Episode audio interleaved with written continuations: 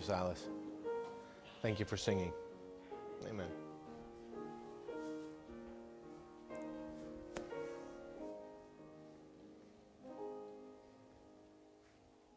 Amen. Take your Bibles, if you would. Open them to uh, 2 Peter. 2 Peter chapter 2.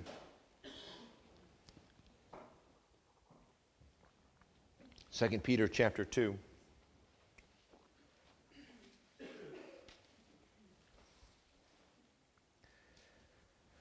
John read verses 7 through 13.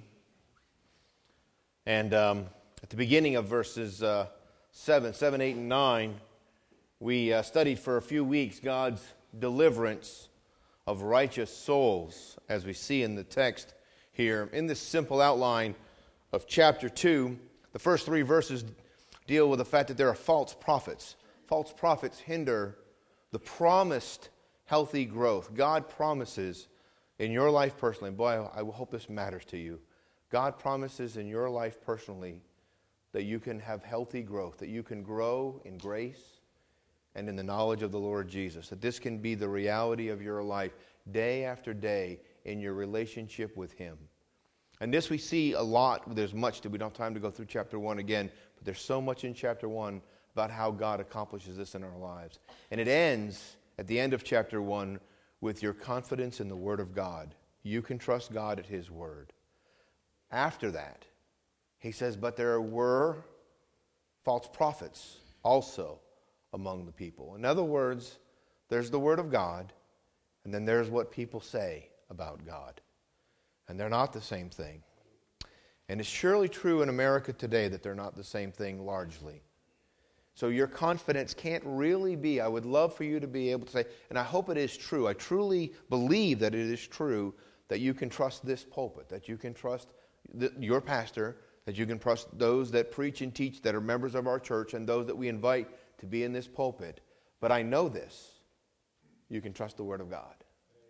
So that's the point. That's the emphasis of our church family. And so the whole point of us gathering together is to provoke you, to encourage you, to cause you to spend more time with your God with an open Bible in front of you. Because faith cometh by hearing, and hearing by the Word of God. Both the faith that saves and the faith that grows you comes from what God says about this. I, I am, uh, this is really not the message this morning, and I cannot escape this. But this is, that was the, that was the message in a sense. That's all part of it. But where I'm going right now, I am really burdened, and I don't know why, that there are some, that some, there are some here right now who don't understand that they can come to God and he, can, and he wants to help them. I believe there are some people here this morning. Your approach to God is based upon whether you're doing well or not. And if you're not doing well, then you don't feel like you can go to God. But if that's how you feel, then you'll never really have a good relationship with God because you're never going to you are never going to live well enough to earn access to God. Never. Never. Listen to me. You may be a new creature. You may not be a new creature. You may be born again. You may not be born again. I don't know. You may, you may have joined a church, been baptized. I'm not talking about any of that. Are you able to trust God, not just for your salvation, but for your growth? Can you be honest? about where you are? Can you be honest about with God about where you are? We we can't be honest with each other about where we are. We should be able to. But we, we, we can't because we fail each other. If we are too if we're not careful about what we disclose to others, then they will leave us or forsake us, or worse, talk about us to others. But that's not how God is. You need you need to be able to go to God. You need to be able to. You need to know that you can. You need to not stay away from God. You know, this morning in Sunday school, um, a man brought a child to God and needed God's help. And he said, Jesus said simply to him, if you can trust me, if you believe, I can help. And this is what his response was Lord, I believe. Help thou mine unbelief. That may be, I have to be honest with you, that may be the most important prayer to me as a baby Christian that I ever read. Because I knew I trusted God, but I also knew I didn't trust God. If you know what I mean when I say that? I mean, I know you're able, but I don't know why you would. Right? I know you could do this, but I don't know why you would do this for me. And so many of you, you think God's going to treat you the way people treat you. And when you fail, they, they quietly close the door on you. But that's not Jesus. And you can just go to Him. Lord, I'm a failure. I'm a horrible person. I said things I shouldn't have said. I thought things I shouldn't have thought. I know you've saved me. I know you've made me a new creature. I know you promised to, to conform me to the image of Christ, but it's not happening. It's not happening like it should. Tell him. Tell him. Tell him. Abraham, God said, Abraham, besides everything I've already promised you, I'm going to give you all this land. And Abraham said, I don't have a son. You promised me a son. He's not being mean. He's not picking on God. You promised me a son, and I trust you for it. But I don't understand. Here I am. I have already tried to have a son. I messed it all up. My wife and I got together and we said, We'll help God. We'll do this. We'll work it out. And it's failed miserably. And now look where we are. You've got to be able to be honest with God. And I want you to be, I, listen, you know, this, this passage, this hard passage that we're going to look at this morning. It says, the end of verse 9 says, um, and to reserve the unjust unto the day of judgment to be punished. It starts with this the Lord knoweth. I remember, you know, a few weeks ago we looked at the Lord knoweth. You don't know, I don't know, but the Lord knoweth. And there are two things that the Lord knows how to accomplish. One, how to deliver the godly out of temptations. Oh, thank you, Jesus, that you know how to deliver the godly out of temptations. Or I'd be stuck in a thorn bush almost half my Christian life. Amen? Thank God for that He's a delivering God. Not a once delivering God, but a keeping God. That He is the author and finisher of your faith. Amen? But you got to cry out to Him. You got to be honest with Him. There's no sense in pretending to God or to us that everything's okay when it's not okay. Don't pretend with God. Stop pretending with God. Stop putting on a face to come to church. Be honest with God about where you actually are, and I promise you, He will hear you cry out and rescue you. And He will do in your life what only He can do in your life. You cannot do this. It's Romans chapter 7. The good that I would, I don't. The evil that I wouldn't, I do. O wretched man, not that I was, I am. I am powerless to be the husband, father, pastor that God would have me to be, but He is not powerless to make me that way. Amen?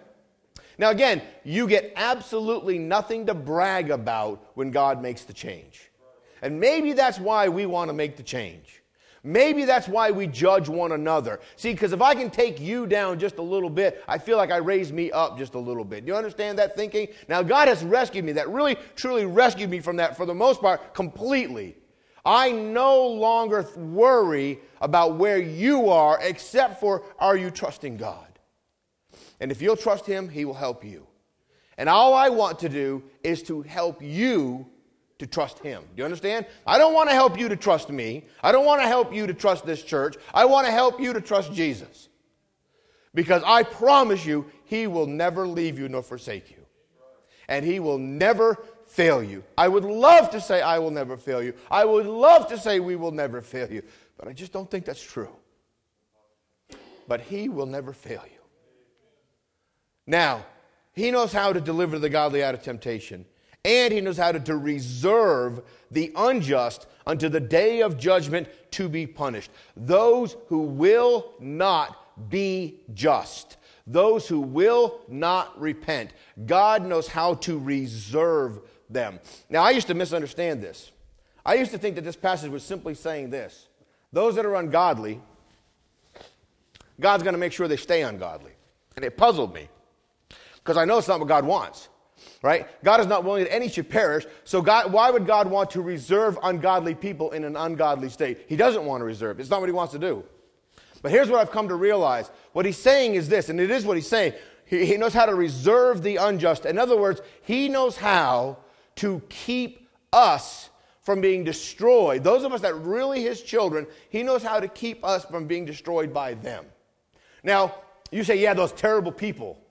Those terrible people. What's interesting is if you go to verse 13, let's go to verse 13 for just a moment. It says at the end of it, this is the second half, there's two halves to, to chapter 13. The second half of it says this, says this spots they are and blemishes, sporting themselves with their own deceivings while they feast with who? With you. So, so some of these people are in the church. Some of these people are in the church. Now, when you read the beginning of this, when you read starting in verse 10, and you see what they're like, you say, well, these, aren't, these, well, these can't be church going people. But see, here's the problem. I think in the heart, in the secret heart of people that come to church, there are some people who are simply wanting to have their way and they want God to bless their way. And if they got to take you down to do it, they're fine with that. And that is not God's way. So here's the good news. Here's the good news, and I mean this. I would, I would, I would to God, I would to God with all my heart, actually, that Tidewater would be a place that everyone who loves Jesus could come and grow. And all we would do is help each other. And, and I ask you to please beg God to make you such a Christian. Lord, make me such a Christian. Make me such a Christian that I would be a help to so and so and so and so and so and so and so and so and so and so. Lord, I know that in me, that is in my flesh, there dwells no good thing, and I can't do this in my own strength. But Lord, I, I don't want to even be seen doing. It isn't because I want, listen, I'm telling you, if you understood the righteousness that you have in Christ, you no longer need to do anything good to earn any favor with God. Do you understand that? I am, listen, I am not going to heaven someday because I am a decent pastor, or I helped you through a hard time, or I helped you in this point in your marriage, or we helped your child, or I came and spent time with you in the hospital. I am going to, I am simply going to heaven because of the righteousness of Jesus Christ. Because the blood of Christ not only has cleansed me from all sin, but the Spirit of God is conforming me to the image of Christ. Amen? It's all his. It's all his, you know, his robes for mine. Amen. I mean, he's going to be wearing my robes. He already wore them. And God the Father judged him while they wore them. And now I'm wearing his robe, praise God. You understand? Once you understand that you don't need to judge each other anymore, you can be falling short yourself and just wanting to help others. You understand? You could say, I am not a perfect Christian. I'm not even a decent Christian sometimes, but I want to be helpful to my brothers and sisters. I want them to understand how great my Lord Jesus is. That's what I want for them. But this is not the group that we're going to see. This is not the group that's going to find, be found in verses 10 and 11 and 12 and 13. And it's going to be on, beyond that because from verse 10 all the way to verse 22, we see the tragic path and the end of the self willed. The tragic path and the end of the self willed. Now I'm going to read just a short portion of this again and I, and I want to look at a couple of words, and we'll be done. I want to look at a couple of words. And the reason I want to look at a couple of words is because, in order to really understand, you say, well, what's really going on here? And the only way that I know to expose this passage, to do a proper exposition of this passage, is to show you where the words that we're seeing here are used elsewhere in your Bible so that you can draw your own conclusion about this. Because some people think that this is talking about people like, um, what do you want to call it? The people who hang out in the middle of the woods with fences all around them and guns and stuff like that, and they hate the government, right? And I'm sure that these, those people can be included in this group. And other people would say, no, no, it's those that don't love the Lord Jesus, because the word government is the same word that deals with lordship, right? And then some would say, no, no, it's those who have uh, any trouble with the position of authority at all, whether it be parents, whether it be pastors, whether it be your boss, whether it be that. And I believe that all of that can be included, but the truth of the matter is this what we're going to find is this there's an uncomfortable heart attitude, a desire of the flesh, a lust for what I want, and I'm willing to disregard anybody else's counsel or authority to have my way. And you say, well, that just sounds like a child. And I believe it is very childish. I believe it is. And I believe it's also what we're looking at in the passage. So let's look at it. So we start in verse 10 verse 10 through 13. This is what John read. I'm going to read it this once, and then we're just going to go through a couple of words. But chiefly, them that walk after the flesh in the lust of uncleanness, and despise government. Presumptuous are they, self willed. They are not afraid to speak evil of dignities. Whereas angels, which are greater in power and might, bring not railing accusations against them before the Lord. But these, as natural brute beasts, made to be taken and destroyed, speak evil things, excuse me, speak evil of the things that they understand not, and shall utterly perish in their own corruption, and shall receive the reward of unrighteousness, as they that count it pleasure to riot in the daytime. And I'll stop there. Lust. The first word that I want us to look at is the word lust, right? You see it, it's one of the first. Chiefly them that walk after the flesh in the lust of uncleanness. The word lust. Now, look up here before we start looking at passages. The word lust simply means strong desire. Okay? Strong desire. And the first passage we're going to look at, turn to Luke chapter 22 and verse 14. Luke chapter 22 and verse 14. Who do you suppose is going to be the first person that we're going to see who has lust, who has strong desire? And the answer is going to be Jesus. Okay? The first person that the Bible is going to show us that has lust, that has strong desire, is going to be the Lord Jesus. In Luke 22 14. Now, and when the hour was come, it's time for our Lord Jesus to lay down his life. It's, it's time for him to put on your robes. It's time for him to put on my robes. When the hour was come, he sat down, and the twelve apostles with him. And he said unto them, with desire, underline that in your Bible, have I desired. Both of these words, the same word, lusted, strong desire. With lust have I lusted. Now listen, look up here. It's amazing to me. He knows that he's going to go die for us.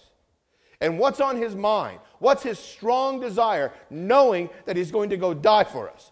And it's to eat this meal with his disciples. Listen, I gotta be honest with you. My wife will tell you, I can't even eat. I, I cannot. You're gonna look at me and say, that's not true. One of the reasons that I'm truly one of the reasons that I'm overweight is because when I have, I, I cannot eat when I have before I preach. I will not, I don't eat, I don't, I don't, go out on Sunday for meals. People always want to say, Pastor, you want to go out to eat on Sunday? And the answer is no, no, because I have to preach again tonight. And so I don't eat, I eat very little. When I go home for lunch, I eat very little. I don't know what it is. I don't know what it is about it. It's just that my mind races while I'm going over things in my mind for about the next time that we're going to be together. And so, and so, but the problem is at nine o'clock at night, I relax. It's like, okay, my day is over. I can relax and I haven't had breakfast, lunch, or dinner yet, really. You know what I'm saying? So I think I'll have all three of them and go to bed. Amen. If you want to know how that works out, just look at me. That's how that works out. Don't pick on me, just look, okay? But the Lord Jesus, knowing He's going to die for all of us, wanted to eat this meal with His disciples. He is so much not like us knowing how much they needed this Last Supper. This Last Supper is not for him, this Last Supper is for them. Do you realize after they, after they eat and he washes their feet and it's time to go, do you know what the last thing he's going to do before he goes is? What he's going to say to them before they go? Let's sing. Let's sing a song together. It's amazing to me. That I would be sitting over in the corner, literally weeping, shaking, saying, You guys have no idea what I'm getting ready to go through. You have no idea what I'm getting to go through. You guys got to help me out a little bit. Really, that's how weak we are. But not our Lord Jesus. With lust have I lusted to have this meal with you. Let's look at it for just a minute.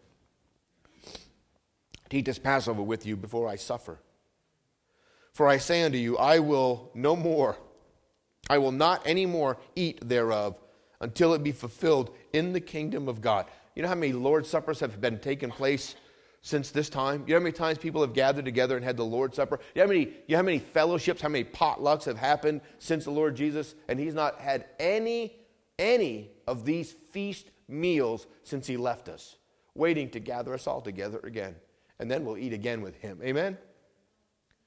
He's marvelous. I hope you adore him. I hope you adore him. Once you get to see how great he is, you'll be able to come with him to him with your with your sin, with your really sin, terrible, dark, black sin. You'll be able to go to him and say, Lord Jesus, please rescue me from this sin. Just like you did the thief on the cross. Please rescue me from this sin. I'm sorry that I've done this. My, my uh, spouse doesn't know that I've done it. My parents don't know that I've done it. Nobody knows. But Lord, I need you to rescue me. I need you to overcome this in my life. And then I'm telling you, your bills will look tiny compared to how wonderful He is. Your medical difficulties, they will all pale, they will all fall down to nothingness in the glory of how great He is. And he took the cup and gave thanks and said, Take this and divide it among yourselves. For I say unto you, I will not drink of the fruit of the vine until the kingdom of God shall come. And he took the bread and gave thanks and brake it, gave it unto them, saying, This is my body which is given for you. Do this in remembrance of me. Likewise, also the cup after supper, saying, This cup is the New Testament in my blood, which is shed for you. Amen? So that's a strong desire. That's a strong desire. Turn to uh, uh, Philippians chapter 1, verse 23. Philippians chapter 1, verse 23. I have a lot of verses. I'm not going to go through all of them because I realize, I don't think I realize how long it takes to go through verses when I'm putting them in my notes. And I only put a small portion of them in my notes, but I don't realize how long it takes, I think, for us to turn to them and get to them. I really want you to see them in their context, though.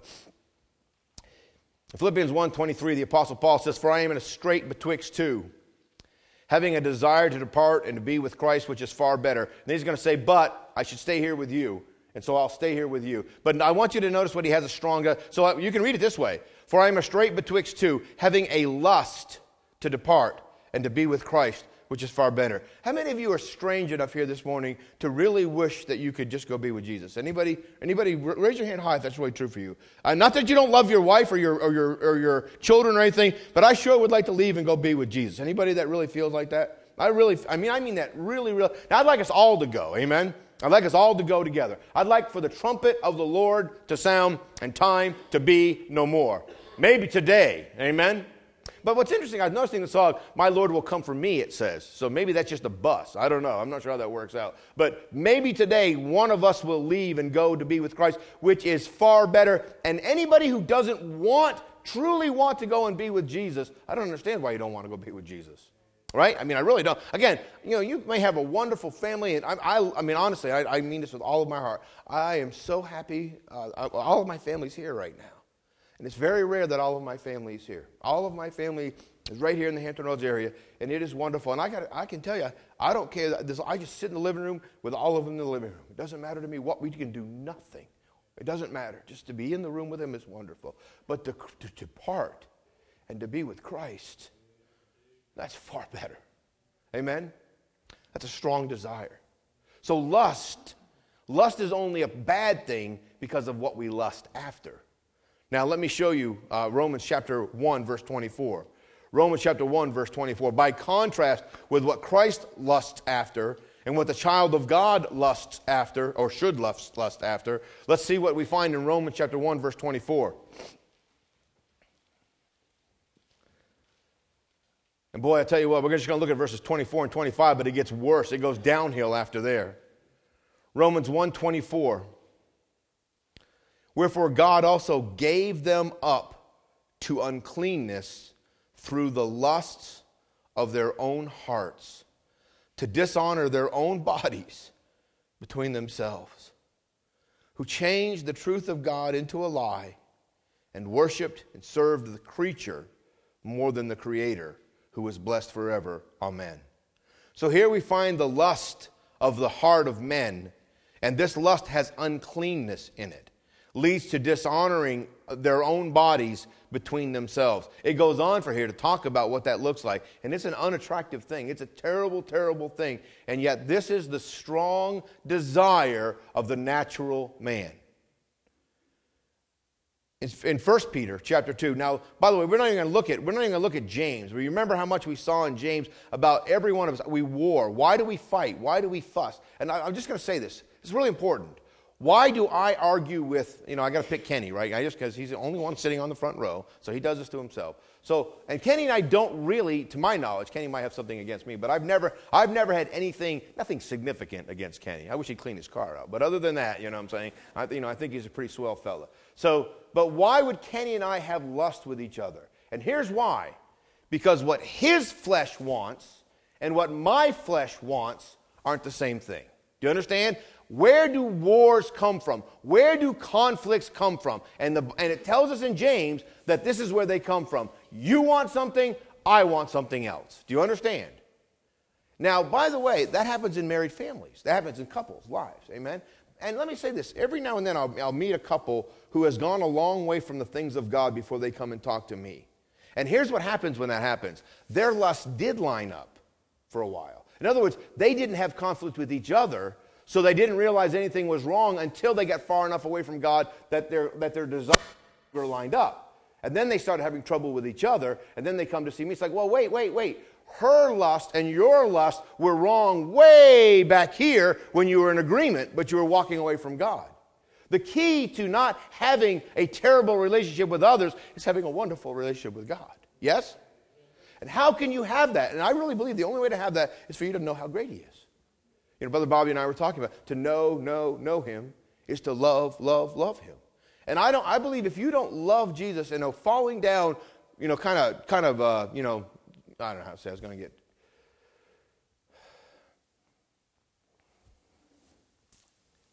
If you don't have times of just beside yourself worship, then I don't know that you've ever seen him.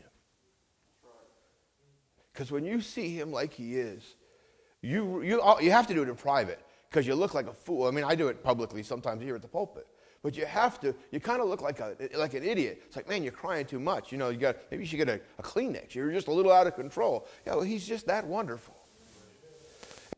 Have, if you have, once you start having that, if you don't have that kind of relationship with God, all you got's religion. All you got is what you're parroting what somebody told you to do. And that's not good enough. You got to meet Jesus and find out how wonderful he actually is.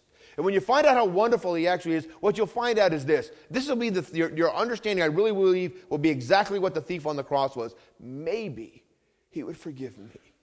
Maybe he would forgive me. If he'll forgive those who are gambling for his clothes after hanging him to the cross, maybe he'll forgive me too.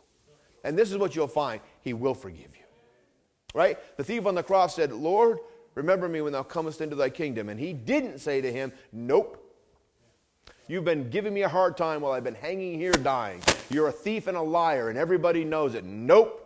What he said was him, Verily, verily, I say unto thee, today you shall be with me in paradise.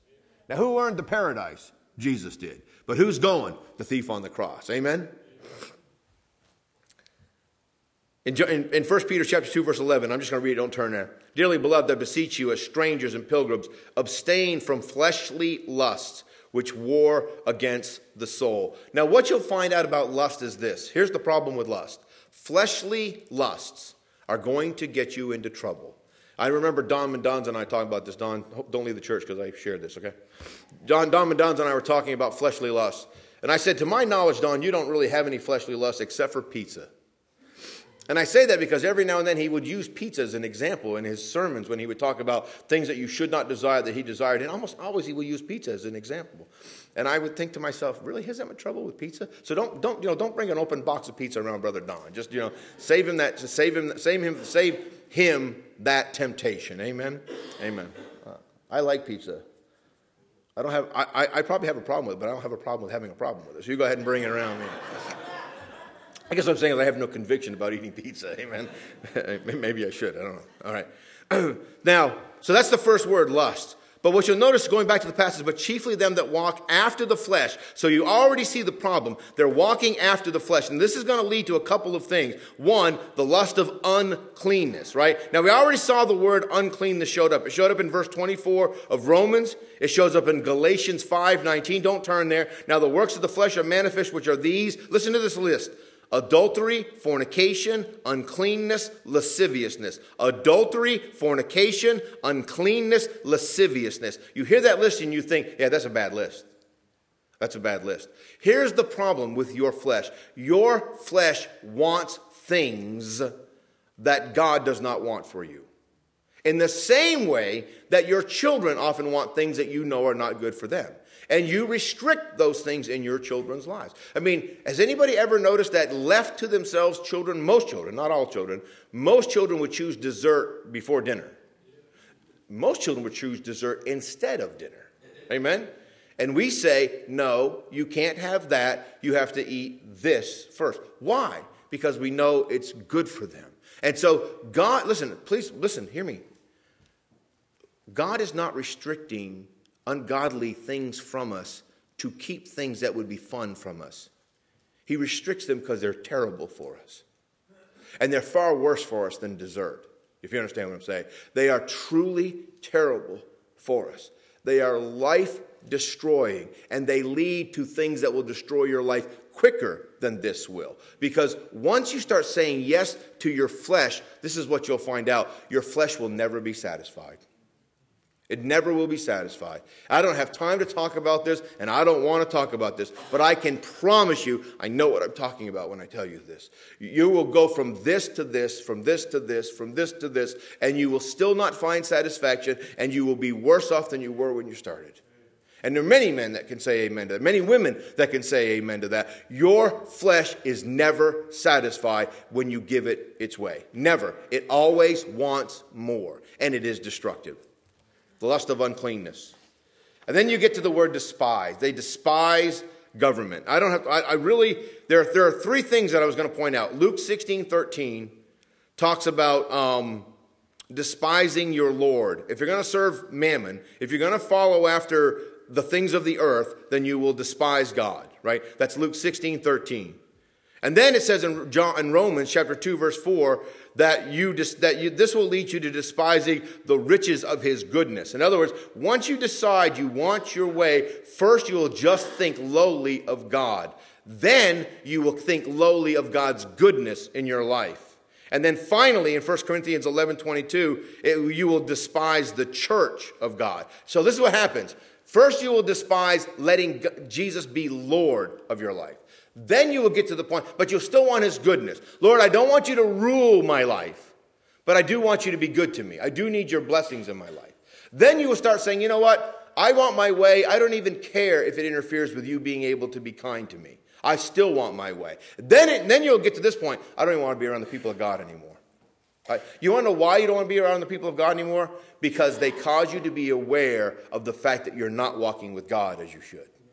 And that's a problem in your life. Do you understand? And where does this come from? This comes from you exercising you. And again, I would, I would love to say them, but it says that they are in and of us. Now, I'm, I'm going to stop here for just a moment, just to make sure you understand this. All of us are capable of this. And to a degree, all of us are guilty of these things. And we have been guilty of these things at some point in our life. Amen?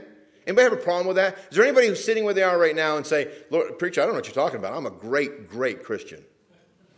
If, really, honestly, if, if that's you, meet me afterwards because I want you to write a book that I can read. Amen? Because I really need to know how you did it. Because, you know, I remember, the Moores are not here this morning. I remember uh, Sarah Moore joking many years ago. She was a teenager. She was on a mission trip with us down in Texas, I want to say. And she was talking about how she was, she said, I'm working on a book. It's called Humility and How I Attained It. it's funny. I just thought it was funny. You might know. It was hilarious. It's humility and how I attained it. Amen. So that what, now here's what it says: they despise government. We looked at despising. They despise government, and I'm not. I don't think I'm going to show you anything about this word other than this. You can look it up for yourself. But the word government here, it, it has it has in its root. It's the same word that's the root for Lord, Lord Jesus. Okay. So here's what it means: these people who are caught up in themselves despise any other authority in their life, and you can hear it when you talk to them. They have problem with authority. You can hear it when, when, they, when they talk. They find fault with, it doesn't matter, the committee that did this, we find fault with it. The deacons, we find fault with them. The boss at work, we find fault with them. The people who are running our government now, that's a hard one to say because I don't know how anybody could not find fault with the way the government's being run right now. I mean, you could just pick somebody in the government and say, woo, they're doing a terrible job right now. Amen? But the point is this it's not really about the government. It really comes down to that lordship we were talking about before. It comes down to you despising Christ having the authority. Now, listen, listen. the one with the nail pierced hands, the one who died for you, shouldn't he be the one that runs your life? Listen, I'm not talking about theory now. Shouldn't the one that died for you be able to make decisions for you? Yes or no? Does any, is, is it possible anybody could love you more than him? And if he says to you, This is what I want you to go through right now.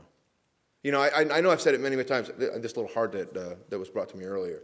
Um, I know I've said this many, many times. You should be able to receive anything that's handed to you by the nail pierced hands. When Jesus reaches out and says, I want to put this into your life, and you say, Oh, that's a, that's a hard thing, Lord. I don't want that in my life. You should be able to look past the thing to the nail piercings and say, Lord, if you say this should be in my life, this should be in my life. Because no one ever cared for you like Jesus. No one, no one, no one now cares for you like Jesus. No one, no one. Let him be the Lord of your life. If you won't let him be the Lord of your life, I promise you, you're going to end up with heartache and anguish. And here's the worst thing about it, I'll tell you, this is the, here's the worst thing about selfishness. Selfishness hurts everybody around you. It would be enough, it would be tragic enough if it just hurt you, but it hurts your spouse, it hurts your family, it hurts everybody around you, it hurts your extended. You have people who are unsaved, and when we misbehave ourselves, there's nothing worse that we could do for them. The, uh, the, the disobedient Christian is a disaster for the unsaved. A disaster. Because they look and they see the disobedient Christian and they say, See, I knew there was nothing to that. Because they're just like we are. And it, it devastates them. But there is something different. The difference is Christ. So let him be the Lord in your life. We're almost done.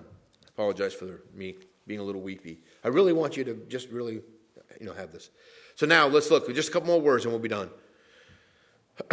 this is not a fun sermon. I'm sorry. I know it's not lust and uncleanness, despising government. I'm sorry. But it's what it says, right? And we got to benefit from the Word of God, all the Word of God. It'd be wonderful just to preach one bright, sunshiny sermon after another, right? I promise you we would have to build again if we did that. But we can't do that because that's not what the Word of God says. We just got to study the Word of God in order. So it says presumptuous. Presumptuous. Presumptuous are they. And this means they're overconfident. They think they already know everything. They are rash. Presumptuous. Boy, I tell you, um, somebody, somebody said something to me the other day about a young preacher, and it was not flattering at all. And the person that said it to me, when they said it, I said, Yeah, that probably would have been said of me as a, as, as a young preacher. And the person that said it knew me as a young preacher and said, Oh, it was. I said, Thank you for that.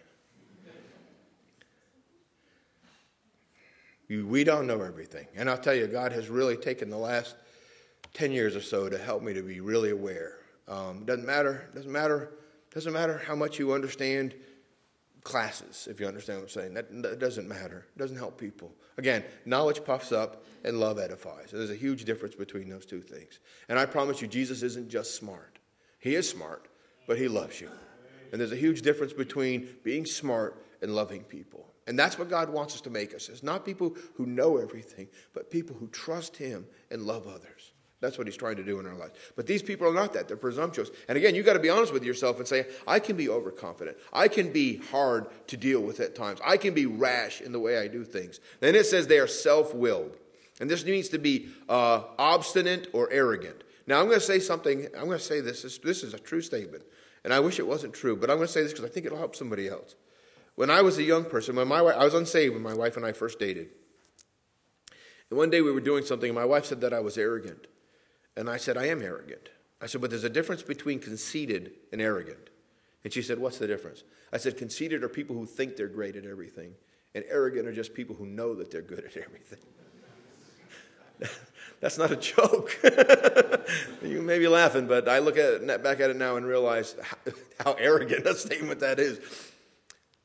Arrogance is well, arrogance is self-willed. That's what it is. I didn't realize that. listen, arrogance means it's all about you. That's what it means. It's all about you. And listen, it is, not only not all about you, it is not even about you. Yeah? You understand that? It is not even about you. Oh, how wonderful it is to be set free from us. How wonderful it is for you to be set free from you. Amen? How wonderful it is for you to simply understand that it isn't about you, it's about the Lord Jesus Christ and those around you, and for God to set you free and that you can know that. But what it says is, in this passage, what it says is those that are walking after the flesh, they have the lust of uncleanness, they despise government, they are presumptuous, they are self willed, and they are not afraid to speak evil of dignities. And dignities is the word for glory. It simply means those who are in positions of authority who are, or have earned praise of somebody else.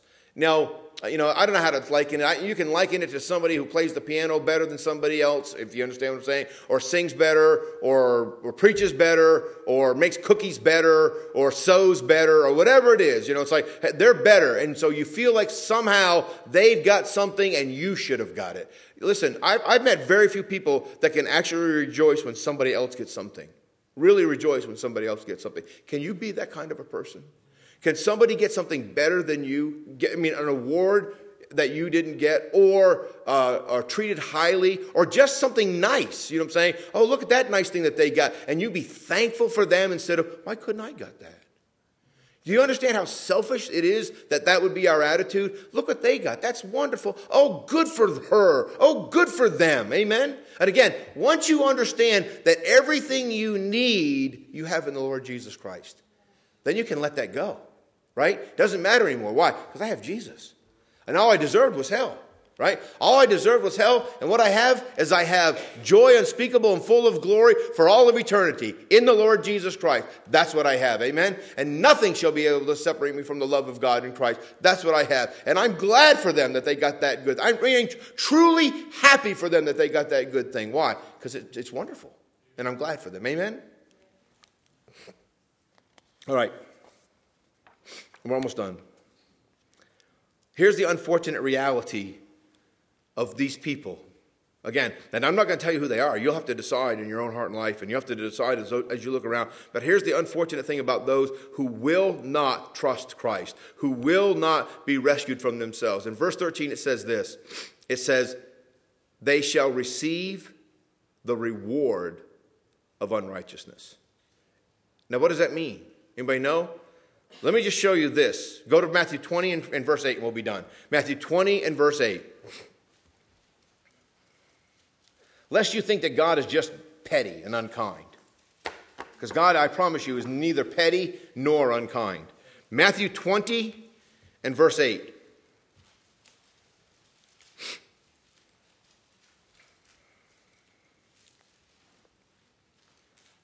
And this has to do with the remember the Lord that goes out and hires people to come into the vineyard and gives them according to their labor, according to what they've done.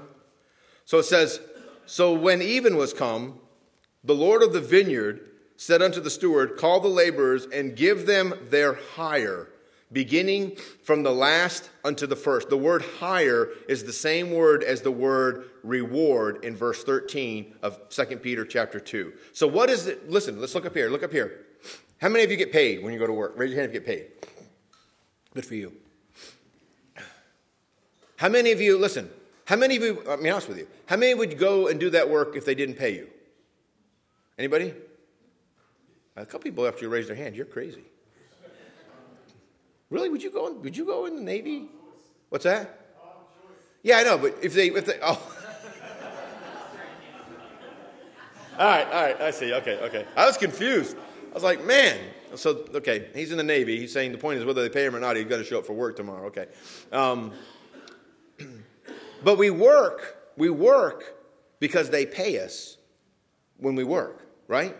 Now, what's interesting is this. Oh, man, I almost got really political for a second. I'm not to. I don't think it's a good idea. There's a part of our government right now that wants to work out things where we pay people that don't want to go to work. I don't think it's a good idea. Because I think if you start paying people that don't go to work, people will stop going to work.